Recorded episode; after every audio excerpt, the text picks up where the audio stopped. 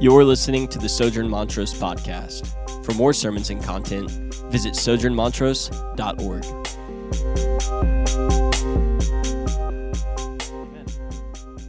Okay, so let's jump right into John 18. But r- right before we do that, let me just remind us kind of where we're at, right? So, um, starting in John 13, John 14, right? Jesus began what was called his farewell discourse. So Jesus says, The hour has come, and he spends the better part of those next few chapters, right, of the book of John saying, Here's what's going to happen.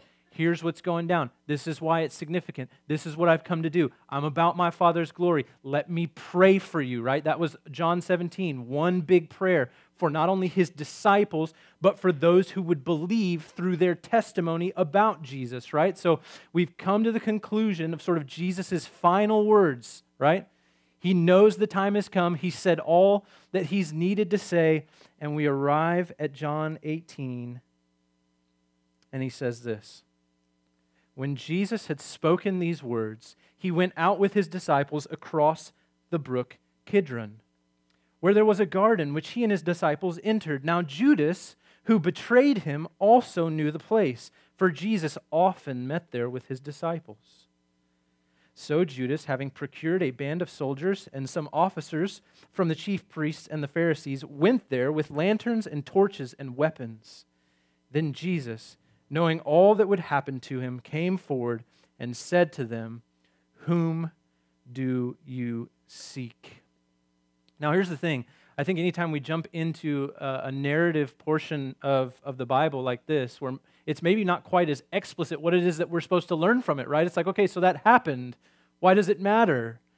And yet, I think what we see in these first four verses is quite, uh, quite clearly an insight into uh, Jesus' state of mind in this moment and into Jesus' awareness of what it is that is about to take place and his understanding that, that all of this, that all of this is, is under control and according to a plan that he is entirely aware of. And so, if we could um, sort of summarize these first four verses, what I want us to see here is that Jesus gives himself over first willingly, and then second knowingly, right? So let's let's just kind of zero in and look at how that takes place, right?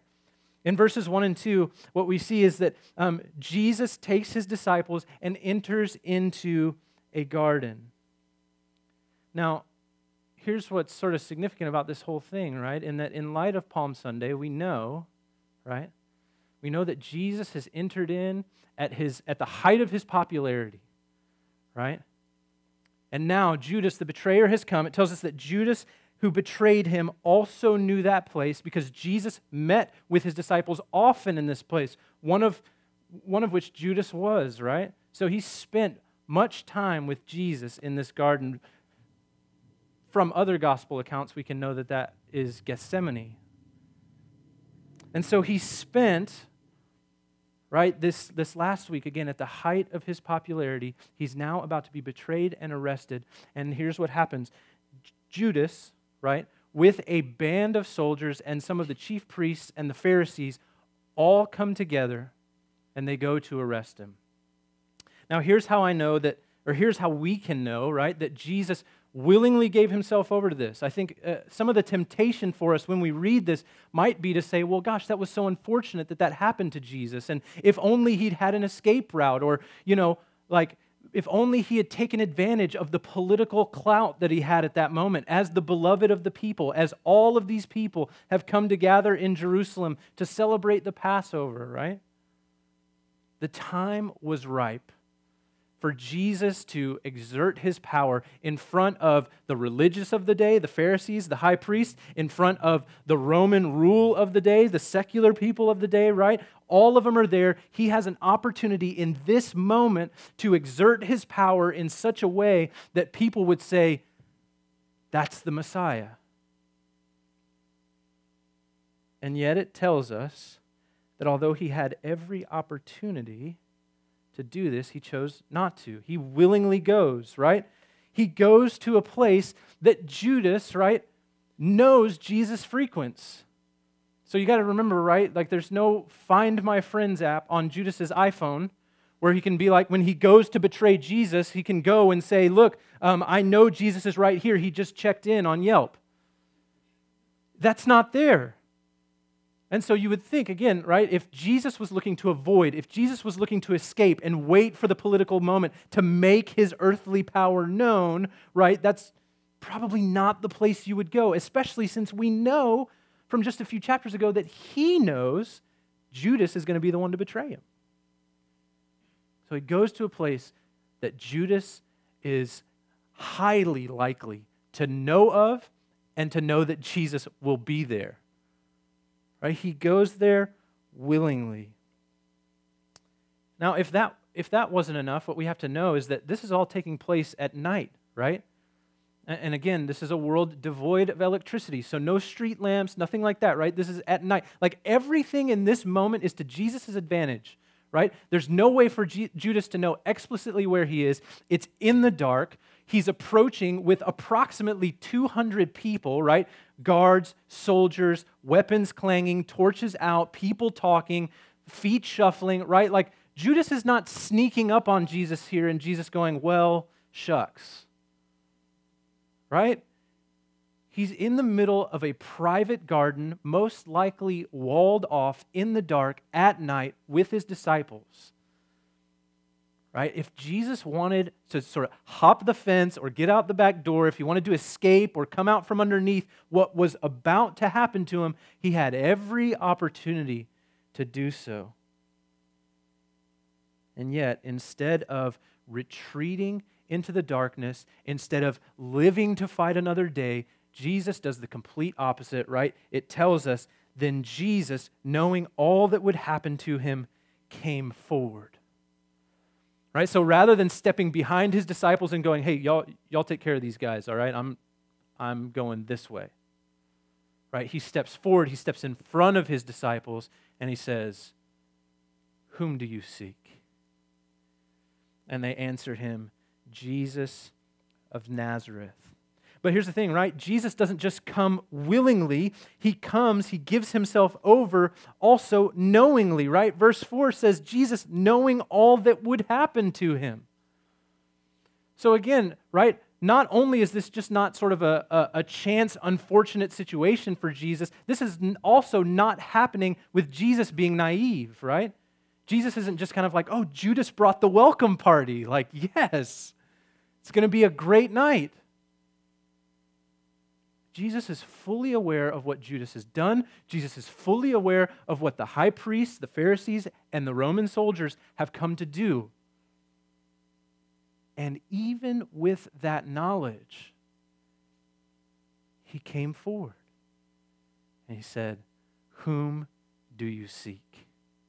So Jesus, both willingly and knowingly, comes forward and he gives himself over with great intent, with great purpose. And this should be, I think, astounding to us. Because if nothing else, the book of John has done a great job up to this point showing us how powerful Jesus is and how Jesus is not just Jesus of Nazareth, but he is also the very Son of God. He has raised his friend Lazarus from the dead right? He has healed people. He, I mean, eh, like any number of things that Jesus has done up to this point. And if we branch out even to other gospels and we look at the way Jesus has power over nature by calming waters or, or how Jesus, right? Jesus has done so many things up to this point that show us that he is powerful enough to escape this reality, and yet he gives himself over. Right? So that's the question we've got to ask, I think. Like, if, if you knew what was coming for you, and if you knew you had the power to stop it, and if you knew that you were not just Jesus of Nazareth, but you were the very Son of God, and you were due everybody's worship right then and there, and that at his word he could have them all bend a knee, bow, and say his name in worship, not in disdain, like, why wouldn't he do that? If it were me, I'm thinking that's what I would do. right? The ultimate, like, I'll show you moment. And yet Jesus comes forward and he asks them, Whom are you seeking? So, why does Jesus do this? Well, um, let's continue reading.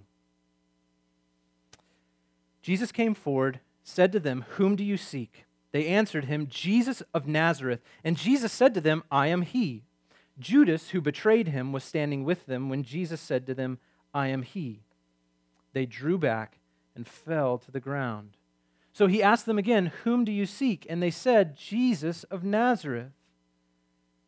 And Jesus answered, I told you that I am he, so if you seek me, let these men go. This was to fulfill the word that he had spoken Of those whom you gave me, I have lost not one. And so, what we see here is a, a developing reality, right? Jesus gives himself over willingly, he gives himself over knowingly, and he does it for his own. Right? This was to fulfill the word that he had spoken Of those whom you gave me, I have lost not one. So here's the thing Jesus puts himself in front of his disciples physically and asks, right, that those who would come to accuse him would deal with him, right? He says, Look, I, I know that these people are associated with me. They're my followers, they're my disciples, right? You're probably just as angry at them, having either betrayed the faith in the eyes of, of the religious of the day or fomented rebellion in the eyes of the secular of the day, the Romans, right? All sort of equally upset with the whole crew, not just Jesus, but Jesus steps out and he says, Deal with me, not with them. And then it says, that this was done in order to fulfill the words that Jesus himself had spoken of those whom you gave me, I have lost not one. Now, that's a reference to, to last week's chapter, right? Chapter 17. And so here's what I want us to do I want us to jump into chapter 17 just for a moment so that we can understand what it is that Jesus is doing here. Because what Jesus is doing, right, is not something that's only physical, right? In the moment, Jesus is preserving them physically from harm because he's saying, invite that harm upon me. And yet, if we go back to the context of the prayer in John chapter 17, we'll see that there's a deeper spiritual reality at work. That when Jesus says, of those whom you have given me, I have not lost one. He's not only talking about the physical in this moment, he's talking about a spiritual reality that he is now on his way to accomplish on behalf of his disciples. And so here's what um, chapter 17 says, right? So in verse 12, and I think we only went to verse 11 last week, so this should be appropriate. In verse 12, this is what Jesus says about his disciples while I was with them, I kept them in your name, which you have given me, speaking to his father. I have guarded them, and not one of them has been lost except the son of destruction, that the scripture might be fulfilled. Right? So Jesus makes it very clear that the disciples belong to him and that they've been given to him by the Father. And so what we can know is two things.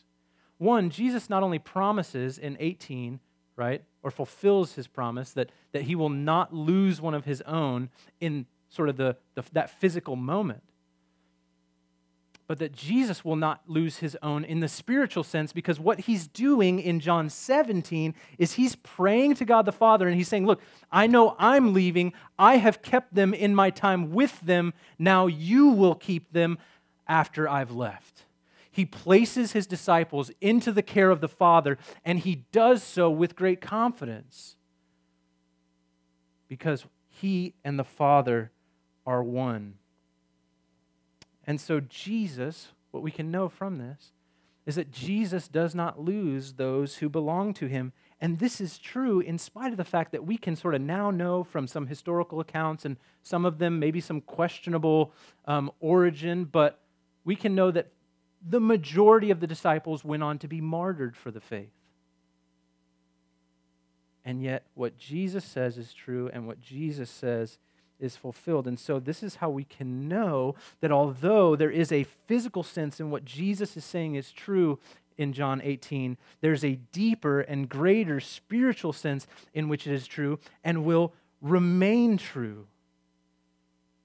Right? That's what verse 11 for us concluded with last week. Says, I am no longer in the world, but they are in the world, and I am coming to you, Holy Father. Keep them in your name, which you have given me, that they may be one, even as we are one. So here's the thing right? That prayer and the portion of the prayer that we talked about last week was specifically prayed over his disciples, right? But there's a shift in the prayer in verse 20, and this is, this is what it says I do not ask for these only, that is, my disciples, but also for those who will believe in me through their word. And what is it that Jesus asks for these who will believe through the word of the disciples? Skip down to verse 24. I desire that they also, whom you have given me, may be with me where I am to see my glory that you have given me because you loved me before the foundation of the world. So here's the thing Jesus says the disciples belong to him in those first few verses of chapter 17, but then he makes it very clear in verse 24 that it's not just the disciples that belong to him, but, it, but it's anybody who believes through the testimony of the disciples that belongs to him. And so that includes you and me. And so what that means is when Jesus says, that he doesn't lose those who belong to him, we can draw great comfort from that reality. Because by what Jesus is about to go and do, we in fact do belong to him. And Jesus does not lose those who belong to him. 1 Peter 1 5 tells us that we are being guarded by God's own power, by God's own power through faith for a salvation ready to be revealed in the last time. 1 Peter chapter 1 verse 5. Ephesians chapter 1 tells us that we are his glorious inheritance. Paul prays over the, the church at Ephesus. He, he says, I pray that you would comprehend the glorious riches of God's inheritance in the saints. That's you. I don't know about you, but when I look in the mirror, that's not what I think, right? God, you're so lucky. God, what a glorious thing to consider me part of your inheritance, right? I don't, I don't think that.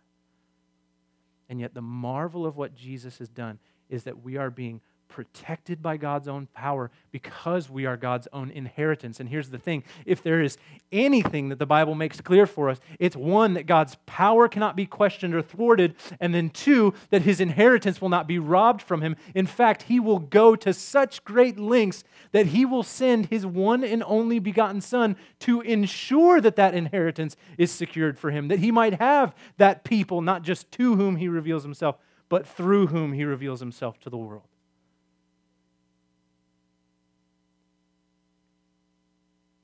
And so Jesus gives himself over knowingly, willingly, for his own. And then we're going to conclude here.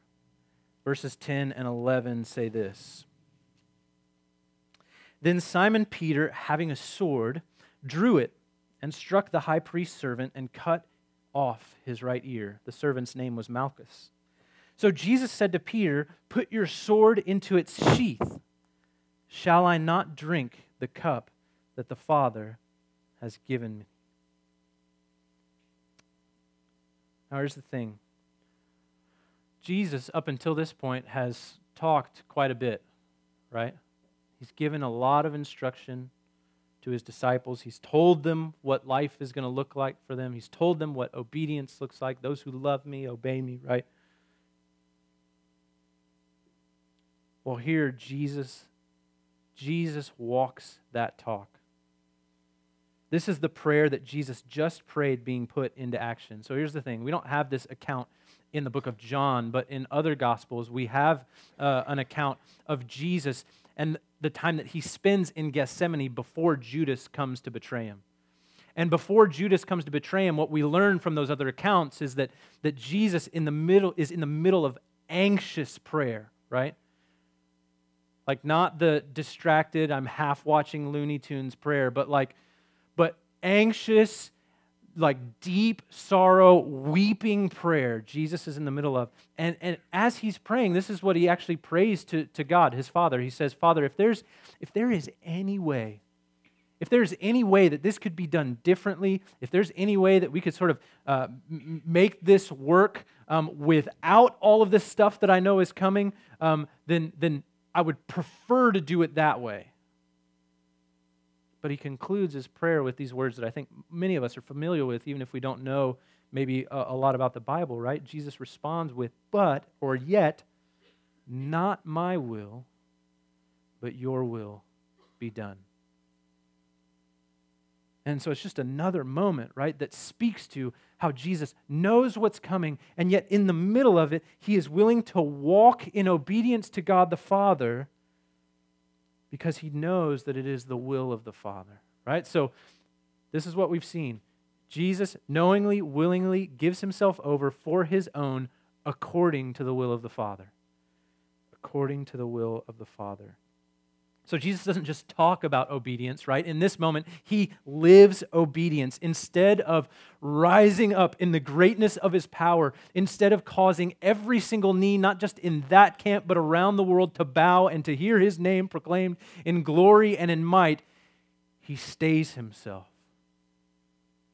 And he's bound, and he's walked out of the garden into the presence of men who would presume to have authority over him, but do not. And so, my question is in this moment, um, you know, what is it that, what, what took place between the anxiety and the weeping of the prayer in Gethsemane to now saying, Whom do you seek? Jesus of Nazareth. I am He. What is it? What is it that, that steeled Jesus, not E a E E. Um, strengthened Jesus, right? What, what was it that comforted Jesus? What was it that gave Jesus confidence in that moment? What was it that caused him to, to put that, that foot in front of the other, in front of his disciples, and say, I am he? Well, I think he's given us clues all throughout um, the book of John. Um, we see in the book of John, I think, the, the theme of really the, the whole Bible and really the, all, all of creation. And we've said this regularly throughout many sermons uh, in the past here at Sojourn, but we really believe uh, the, the, the Bible is sort of one, not sort of, it is one cohesive story. Um, and it's telling a story about how God has always purposed to have for himself a people, and that that would be a people that he not only reveals himself to, but that he also reveals himself through. And what we see in the Old Testament is just sort of the failure of that time and time again, particularly with God's people, the people of Israel. How they fail, in spite of the fact that God reveals himself to them regularly, they fail to be the means by which God is revealed in glory. In fact, often he's revealed in shame through them because of their conduct.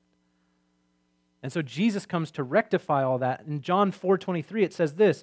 This is Jesus himself speaking. The hour is coming and is now here when the true worshipers will worship the Father in spirit and in truth, for the Father is seeking such people to worship him. Again, right? Jesus comes to make God known so that this people, by their worship, eh, their, their, their worship in spirit and in truth, will also make God's glory known. John chapter 5, verse 19 says this This is Jesus again. Truly, truly, I say to you, the Son can do nothing of his own accord, but only what he sees the Father doing. For whatever the Father does, that the Son does likewise. So here's the thing Jesus not only knows what's going to take place to him, but he knows what's going to take place through him.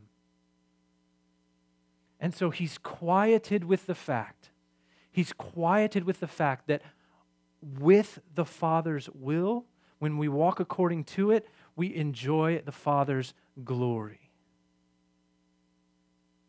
Right? He knows. He knows that that's what God is about doing, that that is his Father's business, as Luke says eh, eh, when he, as a teenager in the synagogue, says, Surely I am about my Father's business. He's about bringing glory to the Father, and he knows that that only happens insofar as he is bent towards obedient to the will of the Father.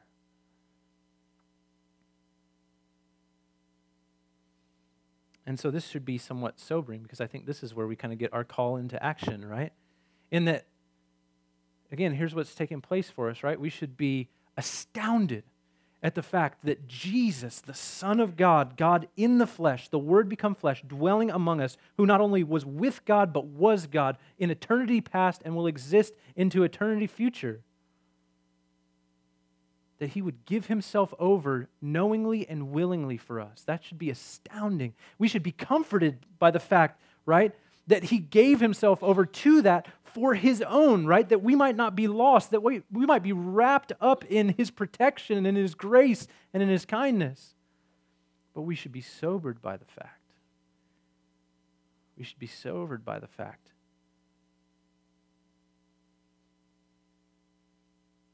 that although Jesus is first our Savior, which is like, if we're going to take away anything from this morning, that's what I would have us take away from. Like, that's what primarily what this text is about.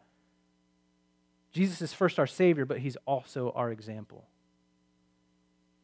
And what I mean by that, and what we see here in John 18, is that Jesus is fully submitted to what the Father is doing.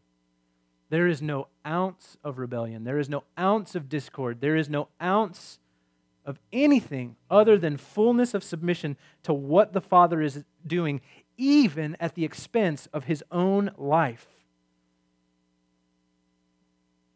Now, there are verses all across the Bible, uh, particularly in the New Testament, obviously, that, that tell us that we are to be imitators of Christ, that we are to be like Christ in this respect. And so, what that means is that as Jesus was fully submitted to what the Father is doing, even at the expense of his own life, so we should also be fully submitted to what the Father is doing, even at the expense of our own lives, because we are fellow children with Christ. We are fellow heirs with Christ to the kingdom of God. And so, that means that we are about the business of God, just like Christ was about the business of God. 1 John 3:16 tells us that as Jesus gave himself, we should also give ourselves.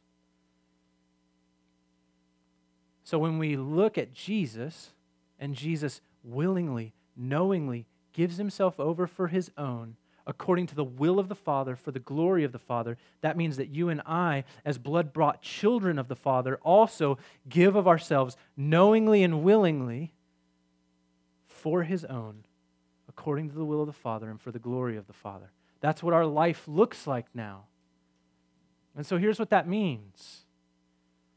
Right? It means we're fully submitted to what the Father is doing, even, and look, let's just be honest. In the United States, at least at this juncture, right, it's not going to cost us our life, most likely. But you know what? It could cost you that promotion. It could cost you that house in the burbs. It could cost you that certain kind of car. It could cost you this certain kind of lifestyle. It could cost you. It, in fact, I would wager not that it could, but that it will.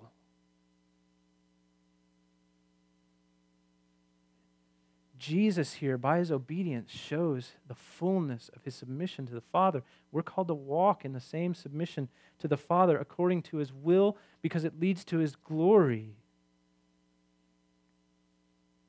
I mean, I don't think Jesus really pulled any punches, you know. Just read Luke chapter 9, Luke chapter 10. Like, he's been very upfront that following him will cost.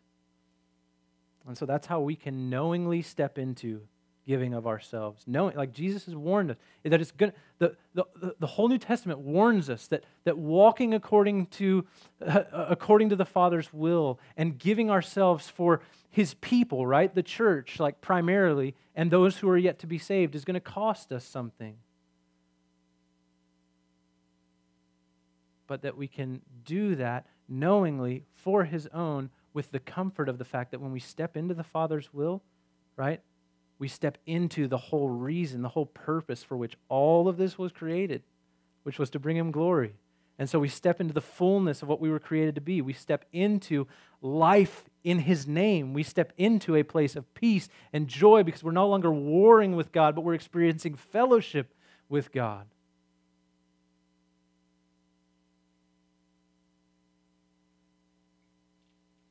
And so, my hope is, especially at this juncture um, for us as a church and as we approach Holy Week, uh, or we begin Holy Week today, as we approach Resurrection Sunday, Easter Sunday, right? That maybe, just maybe, in order to serve uh, those who belong to Jesus and those who are yet to belong to Jesus, that we would be willing, right, to, to, to knowingly lose a bit of reputation in order to make the most untenable story in human history, which is that a 33 year old Jewish carpenter who died in relative obscurity somehow paid the penalty for all of our collective sins, and now we experience eternal life through him.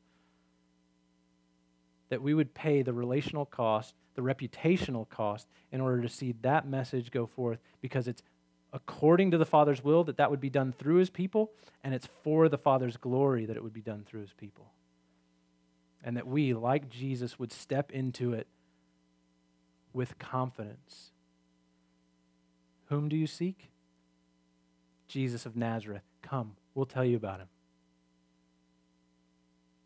And so let's pray that as we enter into this last few moments of Jesus' life, as we celebrate what he's done for us in instituting communion, in going to the cross on our behalf, in being not only dead, but also buried, but now risen again in victory over Satan, sin, and death, that that, that would be that that would be that which drives us, that that would be what gives us the strength to give of ourselves knowingly, willingly, for his own, according to the will of the Father and for the glory of the Father. Let's pray. Father, we thank you for this morning. We thank you for the opportunity to gather together as your people. Lord, you have so obviously been generous to us in your Son Jesus. Uh, your kindness is astounding. Father, that Jesus would humble himself, that Jesus would forsake his glory, that Jesus would lay that aside, that Jesus would, in this moment when he could most clearly and most unequivocally make his power known, Father, he instead chooses, he instead chooses to be taken on our behalf. And so, Lord, I, I just pray that that would um, truly be something that wins us, that captivates us, that captures our hearts and our minds this morning. And Lord, that we would be willing to give as Jesus gave of all that we have, of all that we are. Lord, maybe this means that, that we find ourselves like Jesus at some point,